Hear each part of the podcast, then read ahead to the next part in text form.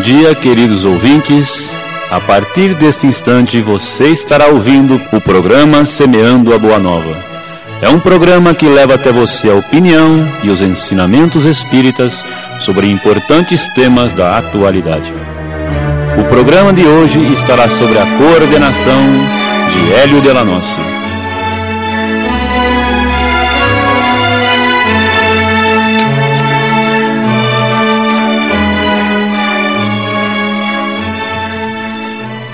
Olá, querido ouvinte. Estamos no ar com o programa, o seu programa Semeando a Boa Nova. Fique conosco e nos próximos 45 minutos você ouvirá importantes informações a respeito de um tema do nosso dia a dia, analisados à luz da doutrina dos Espíritos. Ouça, com certeza será muito útil para você ou para alguém que você conheça. Este programa é uma realização do Núcleo de Divulgação Espírita O Semeador e vai ao ar graças à colaboração de diversos companheiros de várias casas espíritas. E você pode participar, fazendo perguntas, dando sugestões, tecendo suas críticas, enfim, dando a sua colaboração, inclusive e solicitamos que sugira outros temas para debate aqui nesse horário.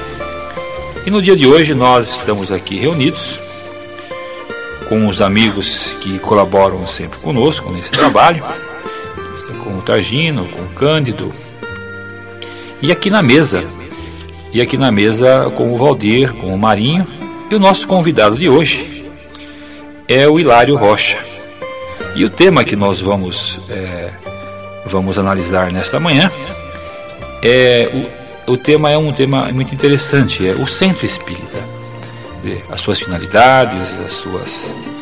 Uh, por que ele existe e como que se processa os trabalhos dentro do centro espírita, porque muita gente muitas vezes nunca entrou no centro espírita, não sabe como que acontece dentro de um deles, e outros apenas conhece aquele onde ele frequenta, não tem ideia de como funciona, das grandes finalidades desse importante local de refazimento e, e de construção de seres na, no atual estágio evolutivo que nós estamos.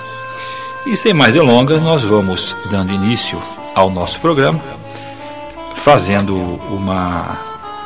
A, jogando a primeira pergunta aqui no ar, aqui para a mesa, onde está o, o Valdir, o, o Marinho e o, e o Hilário. É, Hilário, é, nas igrejas, nos templos de outras religiões cristãs, pode-se ouvir sobre o Evangelho de Jesus. É, Sabe-se que lá vai se estudar o Evangelho de Jesus, vai se ouvir alguma coisa a respeito, pelo menos. No centro espírita, fala-se também no Evangelho de Jesus?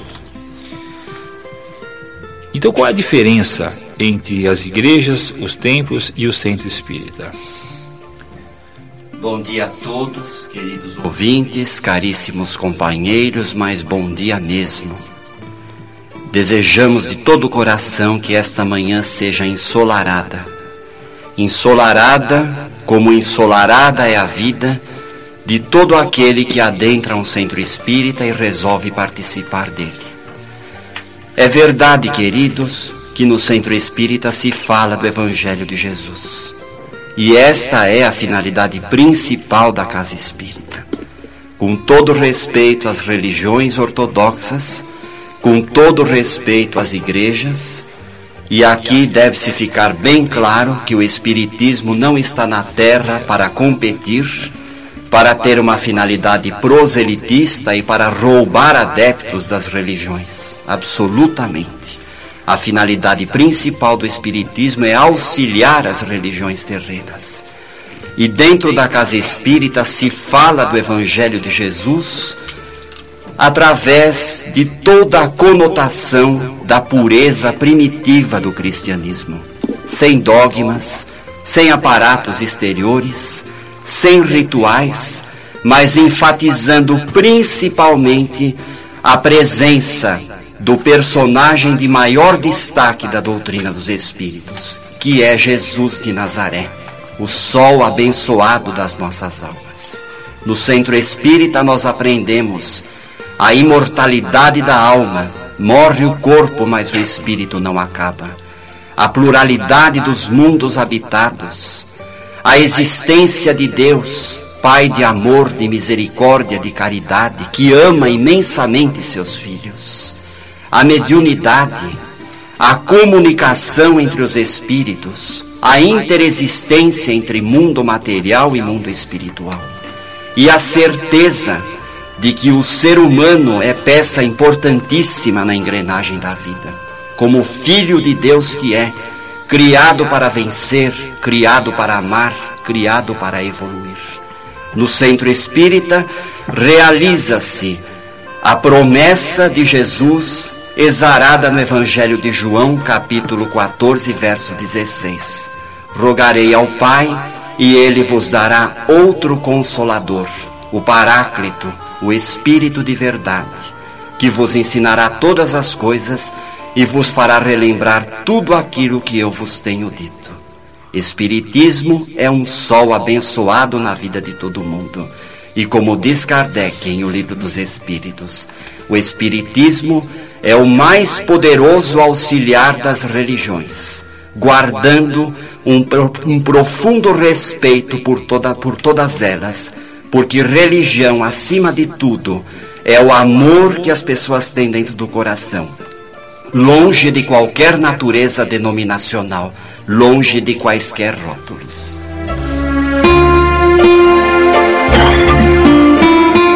Mário, mas a respeito do ainda do, da, do tema a diferença que existe ou a semelhança entre o centro espírita e as igrejas, você teria alguma coisa a acrescentar?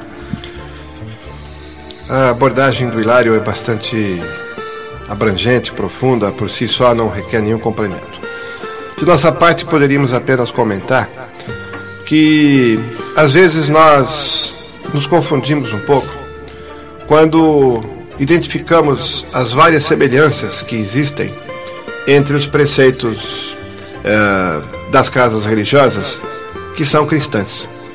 Todas as casas religiosas, todas as religiões de base cristã, possuem evidentemente o Evangelho de Jesus, possuem o Novo Testamento como base da sua atividade, do seu trabalho. Mas as distinções também são claras, também existem. Na doutrina espírita, como foi dito, todo, toda essa base de amor, essa base de fraternidade, a base do perdão entre os semelhantes, amar o semelhante como a nós mesmos, não exclui, evidentemente, a crença, não exclui a realidade da vida após a morte. É ali no centro espírita que nós analisamos as nossas atividades no dia de hoje, tendo em vista o nosso retorno à pátria espiritual, quando nós nos desvencilharmos, quando nós concluímos com a tarefa, concluímos com a nossa existência aqui na presente encarnação. Portanto, a casa espírita tem uma diferença com relação às religiões tradicionais, como foi dito, no sentido de que nós estamos todos os dias na casa espírita nos preparando para cada vez mais podermos seguir o nosso caminho na espiritualidade, nosso caminho, a nossa vida espiritual com permanente progresso. Não apenas olhando a presente existência, como apenas olhando os, os dias ou os anos que nos faltam aqui na Terra, porque mesmo aquela pessoa que já se encontra numa idade mais avançada, ela continuará sendo um espírito vivo na espiritualidade, ela retornará aqui para a Terra e, portanto, nós nunca temos uh, tempo a perder no nosso aprendizado. É, muitos dos que estão nos ouvindo devem ter surpreendido quando foi pela primeira vez num centro espírita e, chegou lá e não encontrou o que ele imaginava que ia encontrar. Ele não viu assim imagens, não viu não viu velas, não viu não viu paramentos, né? Ele viu assim uma coisa muito semelhante com com a sala até da casa dele, muitas vezes, um local assim tranquilo, limpo, sem nenhuma sem nenhuma dessas, dessas daquilo que ele imaginava que lá que, que lá pudesse pudesse ter. É, então ele acaba se sentindo em casa, se sentindo como se estivesse conversando assim, né, no local com amigos, logicamente dentro de uma de um ambiente assim de elevado assim, estudando o evangelho. Então, muitas vezes podemos dizer assim que tem poucas diferenças, inclusive, de uma Tem uma dessas igrejas, por exemplo, que igreja protestante, por isso é que podemos dizer assim, é igual, né? Dentro não tem imagem, não tem nada, é um salão, né? A pessoa senta e vai lá e ouve uma palestra. Então eu pergunto, então, Hilário, qual é a finalidade então do, do que, qual, que podemos dizer da finalidade do centro espírita? Por que então mais o centro espírita ainda além? A misericórdia do igrejas, Pai, né? a misericórdia de Deus está sempre presente, atendendo às necessidades de todos os seus filhos. E o centro espírita é um instrumento abençoado dessa misericórdia, porque tem como finalidade criar uma mentalidade viva, uma mentalidade esclarecedora e fraterna no seio da sociedade atual, trazendo a grande lei abençoada da reencarnação. A reencarnação é o mais legítimo atestado do imenso amor e da incomensurável misericórdia e justiça de Deus. O centro espírita, nós podemos dizer como sua finalidade, célula máter de uma sociedade moderna célula geradora de uma sociedade lutadora, de uma sociedade honesta, trabalhadora e feliz. Com a reencarnação, o ser humano aprende no centro espírita a colecionar as moedas da sabedoria no cofre do dever bem cumprido e da tranquilidade de consciência. Essa é a finalidade maior da casa espírita. É, Mário, porque sem a reencarnação, realmente, muitas coisas ficam sem explicação, né? Então, as pessoas às vezes não conseguem uma sociedade moderna, atual, é, com a ciência aí é, trazendo tantas informações a todo momento, as pessoas não conseguem, às vezes, alicerçar sua fé, né? Sem essa, sem, é, sem essa compreender, sem essa consciência da reencarnação, porque é difícil a pessoa imaginar que tudo vai terminar. Eu ainda eu li essa semana passada no jornal com Henry Ford, ele era reencarnacionista. E ele só conseguiu fazer o que fez é, pela Ford é, construiu a Ford, que é hoje praticamente a primeira a, das grandes montadoras, né, deu início à, industrialização, quando ele compreendeu a reencarnação. É interessante porque antes disso ele não via muito sentido. Como é que ele podia trabalhar tanto uma coisa que terminaria e ele desencarnando terminaria tudo? Quando ele compreendeu a reencarnação, aí ele teve forças, inclusive fez a Ford ser o que é nos dias de hoje, né? E não tem, não disse que ele fosse espírita, mas ele era reencarnacionista. Aí isso e, levou. E leva, e leva também a, a, ao materialismo, né? A não crença na, na reencarnação, né? A pessoa tenta tirar o que pode naqueles, naquele na espaço de tempo que, que resta, né? Então, dentro disso, essa, essa seria a grande diferença do centro espírita, então? Com certeza. E, e também imaginando que quando nós pensamos na reencarnação, como sugeriu Hilário, eh, muito propriamente, nós não estamos pensando só na reencarnação futura. Nós também possamos, podemos encontrar as explicações para as nossas adversidades, as nossas dificuldades na vida presente, imaginando que tivemos encarnações passadas e que hoje nós estamos sofrendo ou estamos vivenciando, experimentando as consequências naturais de erros anteriores. Muitas vezes nós imaginamos, aí vem a essência do Evangelho, nasce um significado da boa nova, né? a novidade boa que Jesus trouxe na oportunidade, mostrando que Deus é bom, que Deus não pune, que Deus não castiga, né? Por isso que ficou conhecido como aquela esperança da boa nova, né? Porque quando nós no passado, ou quando nós cometemos um equívoco, cometemos um erro, nós naturalmente sofremos a consequência daquele erro. Mas não como um castigo. Como simplesmente a, a, a consequência natural de algo que equivocadamente a gente fez. Da mesma maneira, quando nós distraidamente uh, nos machucamos, não é, Hilário? Quando a gente distraidamente está uh, manipulando um objeto, um, um, instrumento cortante qualquer e sem querer a gente corta o dedo. Por exemplo, aquele corte é simplesmente consequência natural de uma desatenção nossa. E assim também a lei espiritual. Quer dizer, quando nós cometemos enganos, quando nós cometemos equívocos mais sérios, né, nós também estaríamos vivenciando naturalmente a consequência. Então, essa consequência uh, dessa compreensão da reencarnação, tendo como, como prisma o que ocorreu no nosso passado e o que vai ocorrer no nosso futuro, é que cria essa dimensão espiritual da consciência de cada um de nós. Não é, Hilário? O que, que você acha?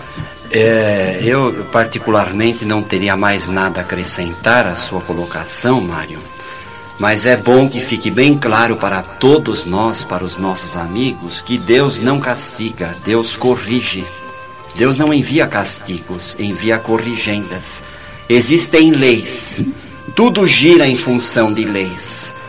E a maior alegria para o espírita é saber que ele é herdeiro de si mesmo, que está nele mesmo a base da construção da sua felicidade ou do seu sofrimento, da sua infelicidade. Como autor, como arquiteto do seu próprio destino, como dizia o grande Paulo de Tarso: aquilo que o homem semear, isto mesmo ele também ceifará, deixando bem claro que ninguém é obrigado a semear, mas colher todos nós somos obrigados. Nós vamos colher exatamente aquilo que plantamos no jardim da vida. E a maior alegria nossa é saber que somos jardineiros da vida. E de termos também a possibilidade, queridos, de aproveitar esta encarnação. Não precisa esperar o desencarne e as reencarnações futuras. Vamos aproveitar esta encarnação para que os nossos créditos espirituais fiquem cada vez mais lá em cima e os nossos débitos cada vez mais lá embaixo. Hilário, é, agora vamos falar um pouco sobre evolução espiritual. Você acha que nós temos condições de evoluir espiritualmente se não frequentarmos um centro ou, ou uma religião qualquer? Claro, só que fique, pensa um pouquinho, vamos entrar com, com o intervalo, enquanto você vai pensando nessa resposta, vamos entrar com o intervalo, voltamos já. Você está ouvindo o programa Semeando a Boa Nova. É um programa que leva até você a opinião e os ensinamentos espíritas sobre importantes temas da atualidade. Então, Hilário, ficou uma pergunta no ar, né? Que o Valdir, Valdir colocou. Como é que é, Valdir? É se nós podemos evoluir espiritualmente sem que a gente tenha em nossos corações uma religião ou a, a nossa frequência também um centro, desde que nós optamos, optarmos né, por um centro espírita. A palavra religião vem do latim religare, que significa chegar-se a Deus, aproximar-se do Criador. Nós tivemos a oportunidade de conhecer pessoas nos vários ambientes onde nós nos encontramos.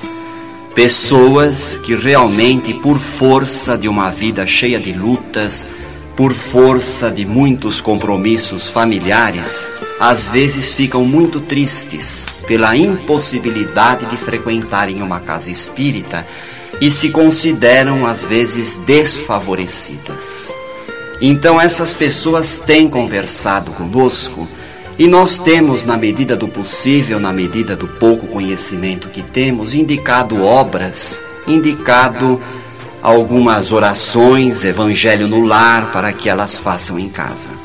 E nós temos tido resultados excelentes, porque essas pessoas, por força de uma vida atribulada, por força de limitações familiares, por força de problemas de saúde, mesmo não tendo podido frequentar uma religião, mesmo não tendo podido comparecer a uma casa espírita, têm se sentido muito fortalecidas e muito gratas a Deus.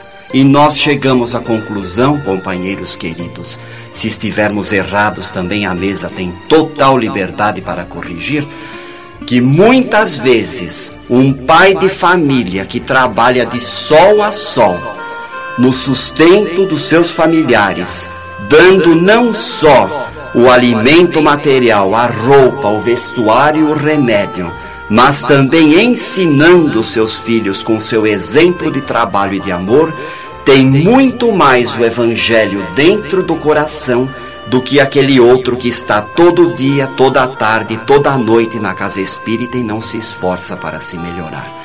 Ora, meus queridos, se Kardec em O Céu e o Inferno, uma das obras da codificação, fala das pessoas que são espíritas sem o saberem, espíritas sem o saberem, ou seja, pessoas que não tiveram contato com páginas espíritas, pessoas que não tiveram oportunidade nem sequer de ler uma mensagem esparsa dessas que nós distribuímos na casa.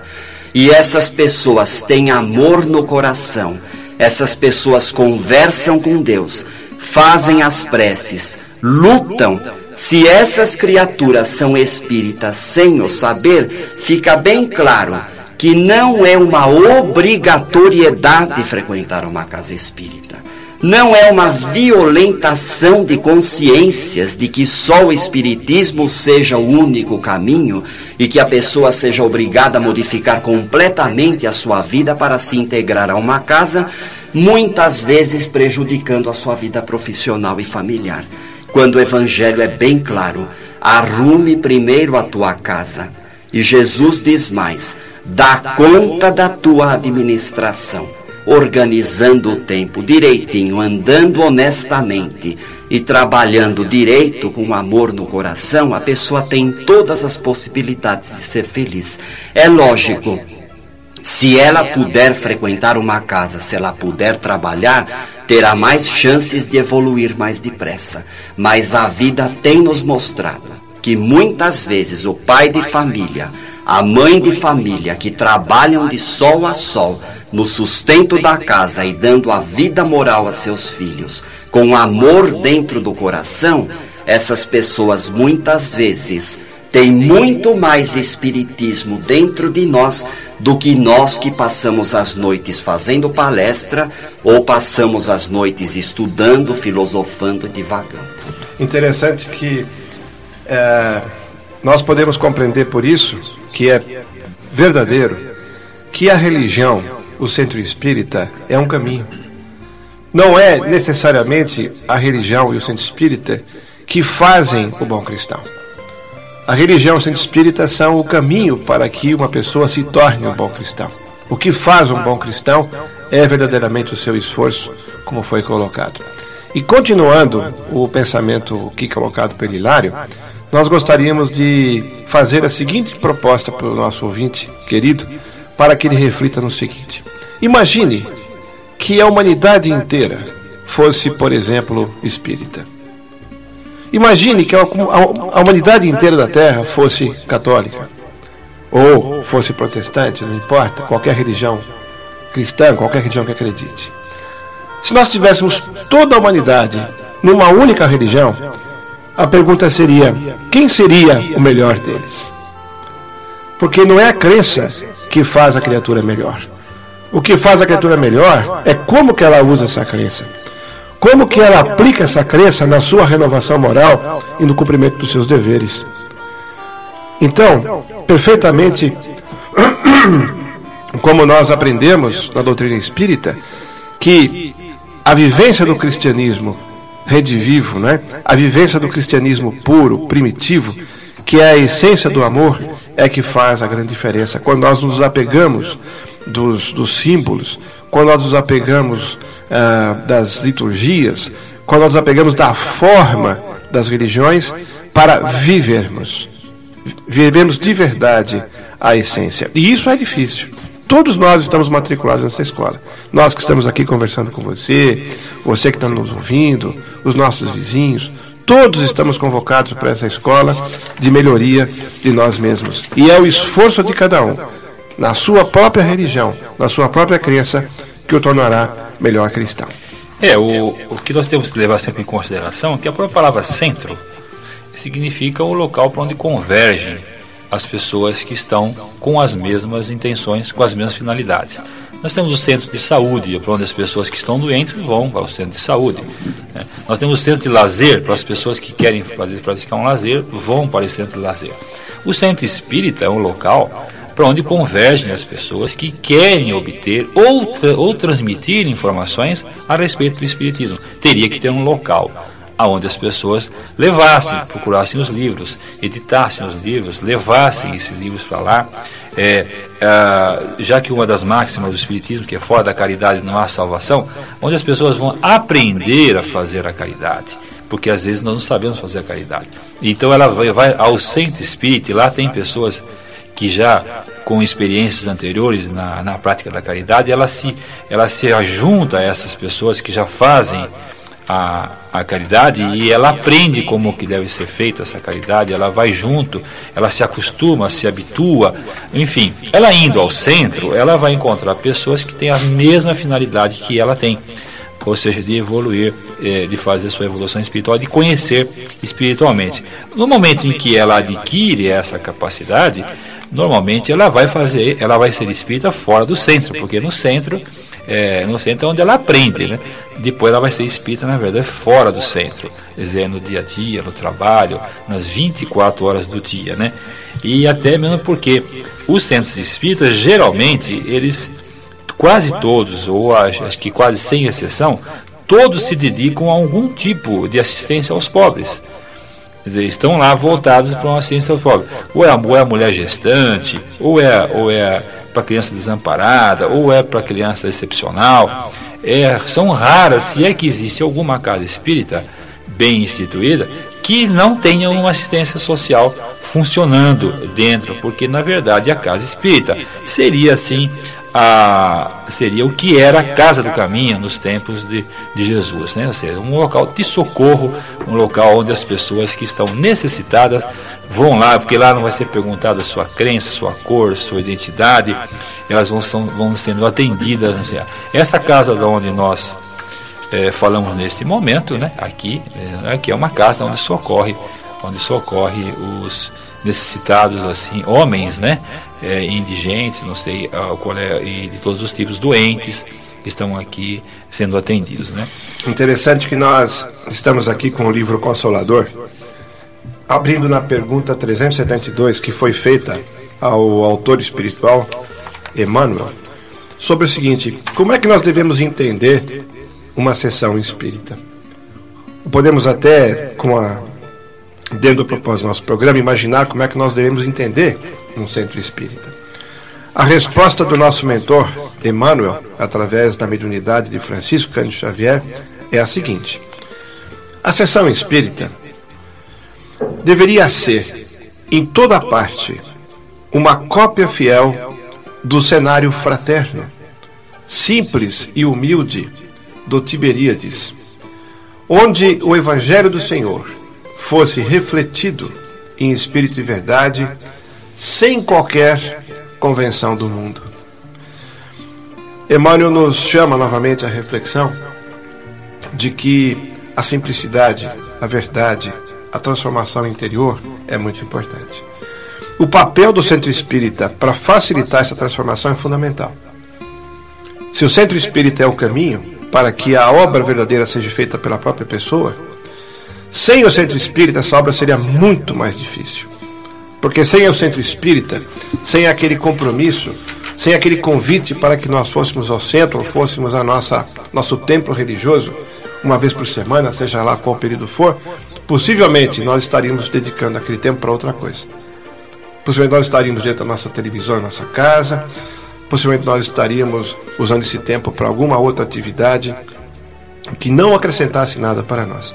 Daí a importância do centro ser o caminho e um apoio verdadeiro para a transformação e para a continuidade do nosso processo evolutivo. É, o Hilário foi muito feliz quando ele citou ele citou o caso, por exemplo, desses pais de famílias que são, é, até pelo seu próprio trabalho, sua dedicação à família, e muitas pessoas até que se dedicam a avós, né, que se dedicam aos netos, tios, se dedicam a, a, aos seus familiares, eles fazem verdadeiras orações no seu dia a dia, faz do seu, do, do, seu dia a dia, do seu trabalho, verdadeiras orações.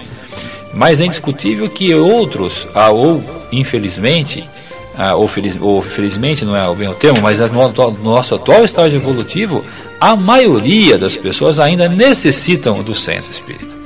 Porque é, é lá que ele vai pegar, inclusive, ele vai, ele vai pegar exemplos de pessoas, por exemplo. Comigo aconteceu isso, acho que com muita gente aconteceu.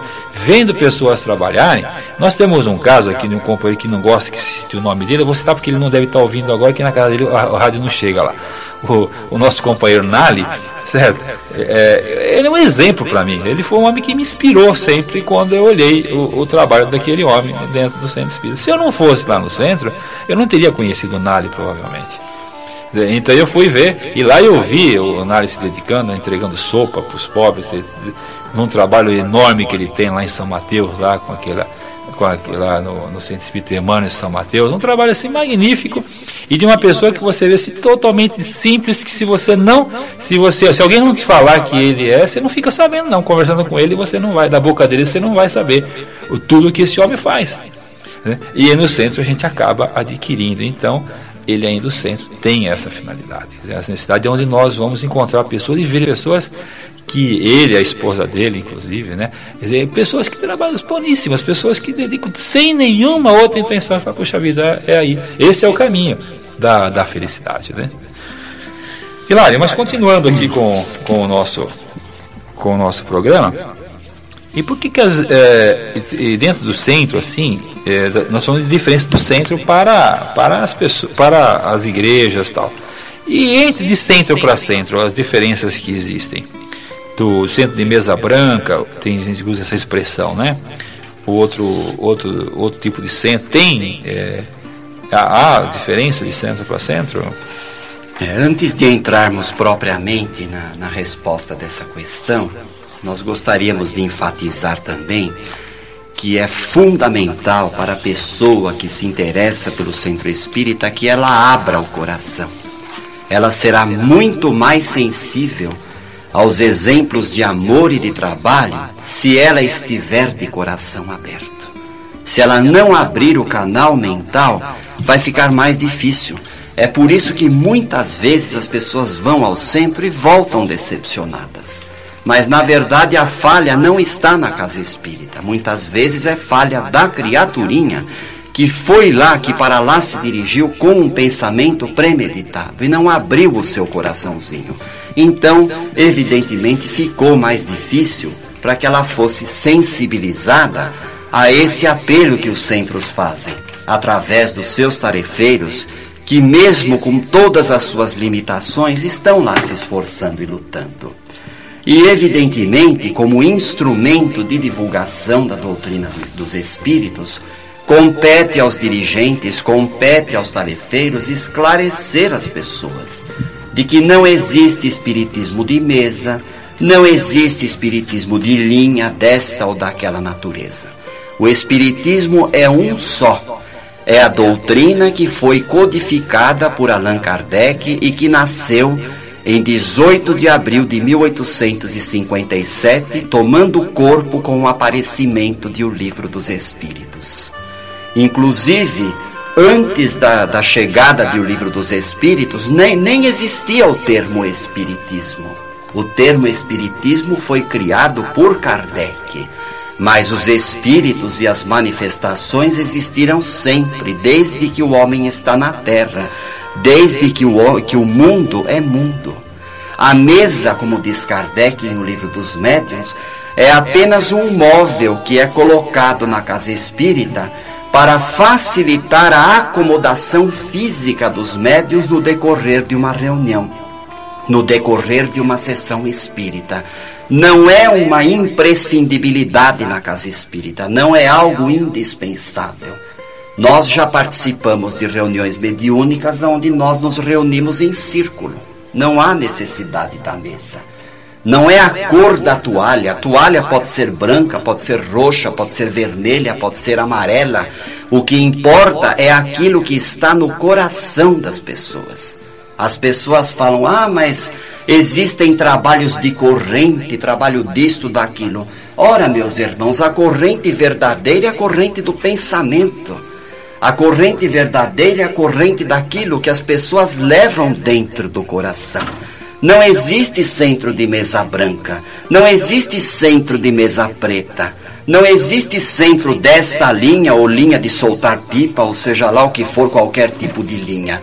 Existe a casa espírita que obedece aos postulados colocados por Kardec. O termo mesa branca foi um convencionalismo que o povo criou para se diferenciar uma casa verdadeiramente espírita de uma outra casa aonde só se existe o mediunismo, aonde só há o fenômeno sem o estudo e sem o esclarecimento. É, inclusive, inclusive centros que o, o, ouvinte pode separar bem. Se, ele, se alguém cobrar alguma coisa em algum lugar, não é centro espírita. Quer dizer, se houver cobranças, essas coisas, não é, não é centro espírita. Se ele entrar e encontrar lá paramentos, imagem, não é centro espírita. É, se ele encontrar, com todo o respeito que nós temos pelas religiões que são espiritualistas, né, que são irmãos que estão em outras, em outras, em outras é, outras religiões, vamos chamar assim, outras doutrinas que são espiritualistas, mas não são espíritas. O espiritismo é a simplicidade, né, Valdir? Não é, não, não se deve cobrar nem o trabalho da pessoa, né, deixando que ela decida-se por si em ajudar um centro. Imagina então cobrando financeiramente, né? Então isso não pode existir realmente. Então isso, isso nos leva a uma pergunta que tem que ter médiums na, na, na é, no centro espírita Quer dizer, as pessoas que vão ao centro espírita, o que vão fazer lá? Quando ela vai no centro espírita, ela não encontra médium lá, assim, disponível para ela, para porque as pessoas elas querem falar com o espírito normalmente. Ah, eu vou no centro espírita, eu vou falar com o espírito. E chega lá, ela não encontra um espírito para ela conversar, ela encontra só o espírito encarnado, né? Quer dizer, então, como é que funciona isso, Mario? Vamos fazer um, um deixar no ar aqui, fazer um, um intervalozinho rapidinho e voltamos com essa pergunta.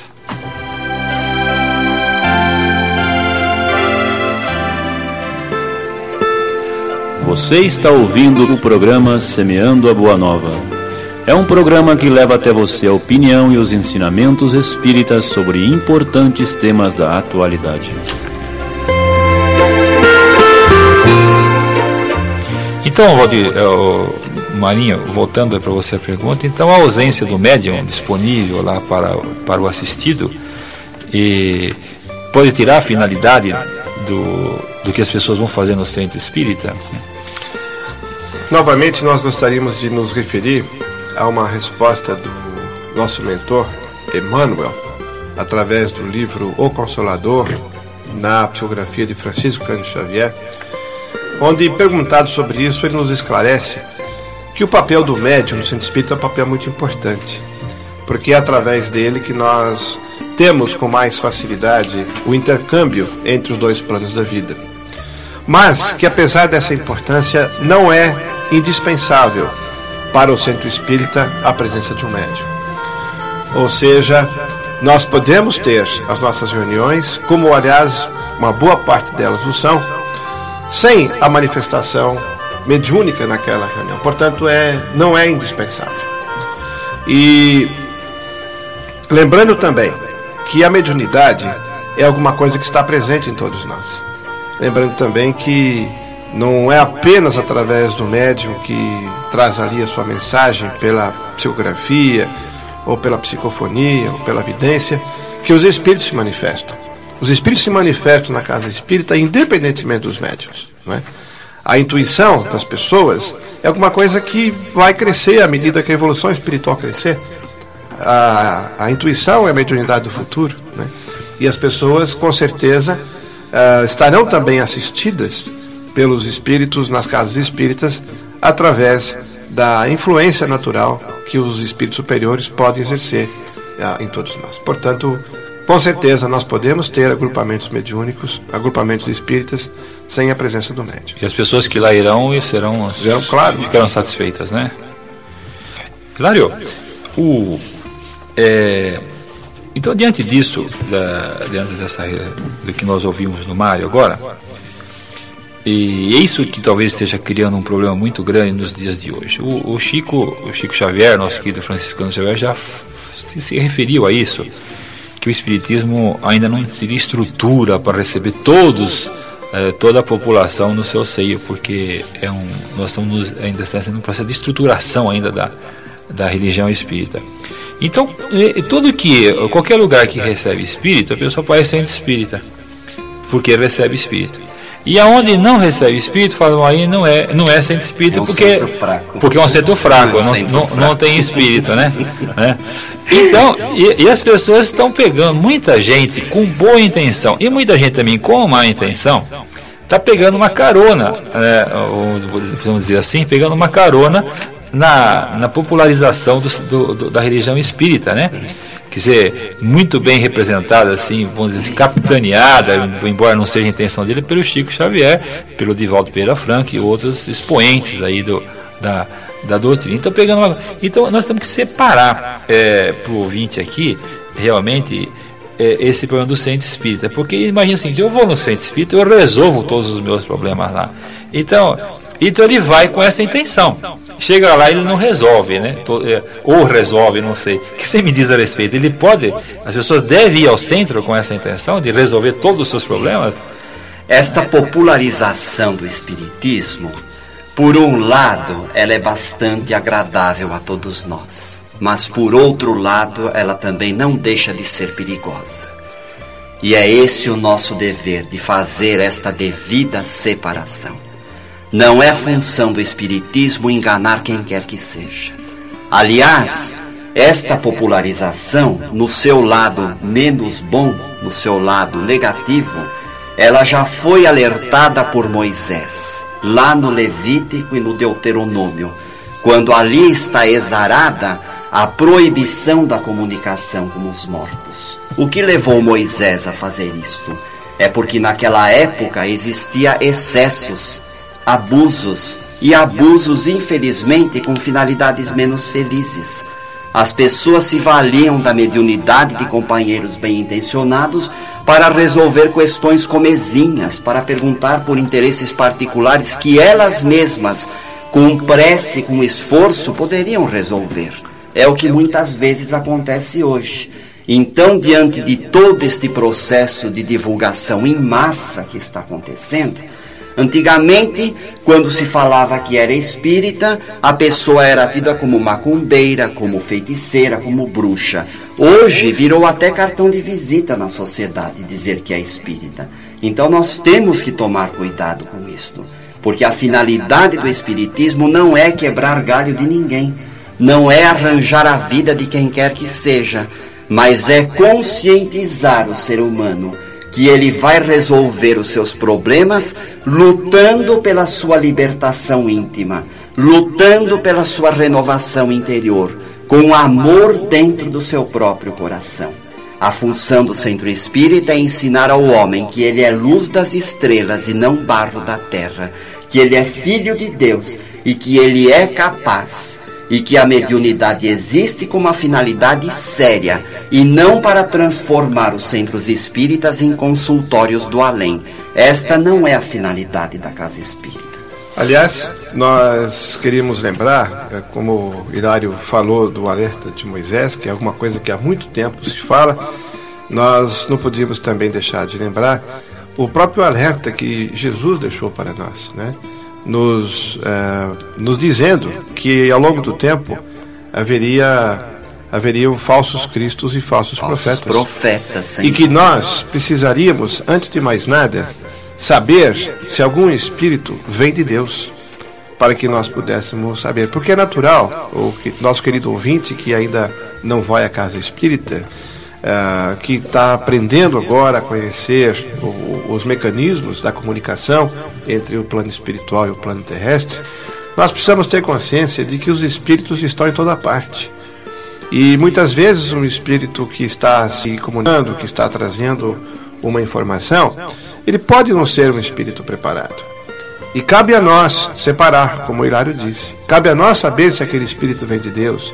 É a mesma coisa que nós vimos, vamos assim dizer, aqui na Terra, buscarmos um conselho com alguém.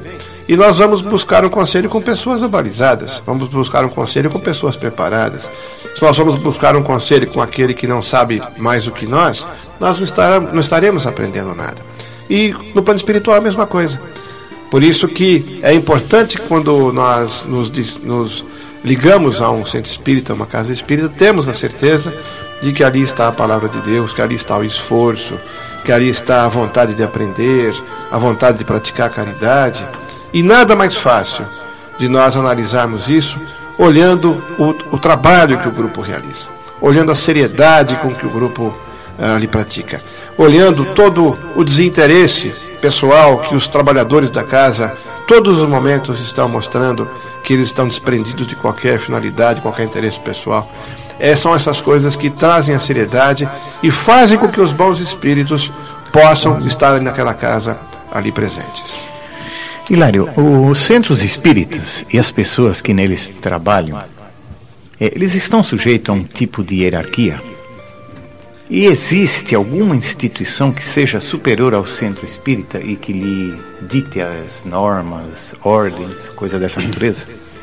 Para responder essa pergunta, Valdir querido, vou me socorrer de duas obras. Primeiramente, o Evangelho segundo o Espiritismo, capítulo 17, Sede Perfeitos, subtítulos Bons Espíritas.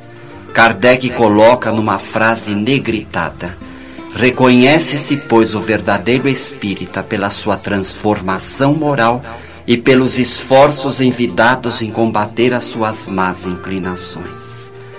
Acreditamos, pela experiência que a vida tem nos proporcionado, que a verdadeira liderança dentro de uma casa espírita é a liderança moral. A liderança é um processo natural do ser humano, ela existe. Mas o verdadeiro líder, muitas vezes, ele nem sabe que ele o é. Kardec coloca também em um livro dos médiuns, outra obra da codificação, Regulamento das Sociedades Espíritas, a diretoria com a presidência, com seus secretários, com os seus bibliotecários, com os tesoureiros, porque ainda no estágio evolutivo em que nós nos encontramos, nós precisamos de uma certa ordem, de uma certa disciplina, porque imagine, meu querido, uma casa de grandes proporções, ou mesmo um grupo até menor em número de frequentadores. Se cada frequentador chega lá e faz o que quer, vai virar bagunça. Então, isto também encontra respaldo na palavra de Divaldo Pereira Franco, que eu vou pedir licença aos companheiros para ler, é do livro Diálogo com Dirigentes e Trabalhadores Espíritas, edição Use de São Paulo. Funções do dirigente espírita, perguntaram a Divaldo. Poderemos dizer que as funções do dirigente espírita se equiparam às de um líder? E Divaldo responde: sim, equiparam-se às de um líder, sim. Embora nem todo dirigente seja um líder, ou todo líder seja um dirigente. A liderança é um fenômeno natural. Os verdadeiros líderes ignoram a si mesmos. Quando acham que são líderes, já deixaram de ser. Olha a, a colocação que Divaldo faz. Quando um determinado dirigente acha que ele é o dono da casa espírita, já começou a sua ruína. O dirigente espírita encontra-se numa tarefa de liderança e deve trabalhar muito para tornar-se um líder, conhecer as suas responsabilidades e atrair, sobretudo através do exemplo, aqueles que o acompanham. Somente o exemplo conduz. Por mais bombástico que seja um discurso, por mais comovente que seja uma palestra, por mais carismático que seja um expositor, só o exemplo é capaz de arrastar as criaturas. Como diz o grande Emmanuel, a palavra edifica, mas o exemplo arrasta. Essa é a hierarquia da casa espírita. É, vocês conhecerão meus discípulos por muito se amarem. Aí a gente pergunta, né, para que hierarquia dentro desses discípulos? É, como existem os centros, né, como nós falamos do centro onde convergem as pessoas, vão ao centro para poder praticar o espiritismo, os centros espíritas também acabam criando seus centros, para onde eles convergem para poder resolver os seus problemas que são comuns. Então nós temos aí algumas instituições como a USE, por exemplo, né, como a Aliança, como o Setor 3, várias instituições, a própria Federação, que é onde alguns espíritos convergem para lá, mas sem nenhuma hierarquia. Eles vão lá todos com os seus problemas, cada um trocando experiência entre si. Como é que você resolveu esse problema? Eu resolvi assim, você resolveu assim, então acaba, acaba se acomodando, mas não tem uma hierarquia, não existe realmente ninguém mandando, né? Tentaram já fazer com que o Chico fosse, mas ele foi hábil, ele conseguiu é, não ser, né? Esse esse chamado é, é, dono do, do, do, do centro é, Eu gostaria só de resgatar essa questão que o Hilário colocou da, do aspecto moral. Né? Porque é importante você, ouvinte que está aprendendo sobre o centro, então entender que o centro é uma instituição independente. Cada diretoria, cada direção da casa tem a sua independência, o centro é regido por um estatuto próprio e não há, portanto, uma subordinação hierárquica como em outras religiões existem. Mas nós temos sim uma subordinação moral. A nossa subordinação moral está relacionada com a obra de Kardec. Se nós pegarmos as obras básicas de Allan Kardec, o Livro dos Espíritos, o Evangelho segundo o Espiritismo, o Livro dos Médiuns, o Céu e Inferno, a Gênese, o chamado Pentateuco kardeciano, né? a, a ele nós nos subordinamos moralmente, porque é isto que faz a união de todas as casas, a verdadeira vivência desses postulados de Allan Kardec. Mas quando estamos em boa companhia, o tempo passa e o tempo termina. Né? Terminou o nosso tempo, chegamos ao final de mais um encontro.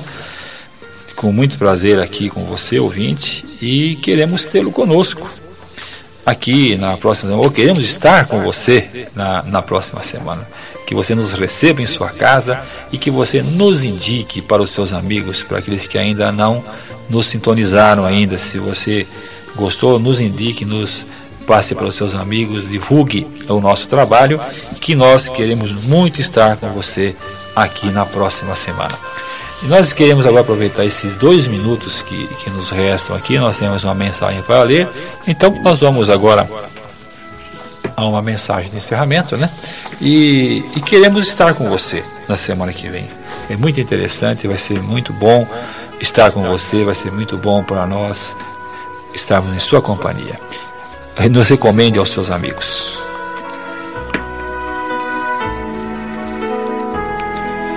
Senhor, no silêncio deste dia que amanhece, venho pedir-te a paz, a sabedoria, a força.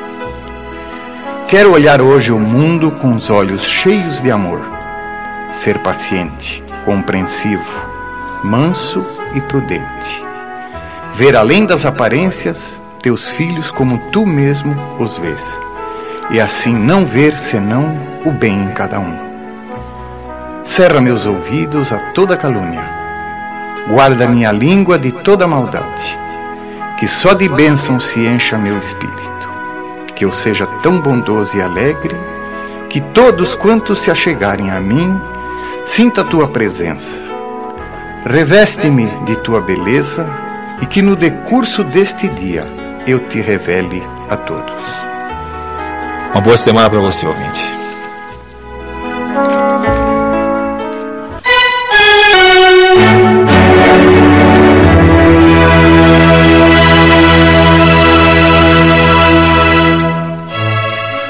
Estamos encerrando, queridos ouvintes, o programa Semeando a Boa Nova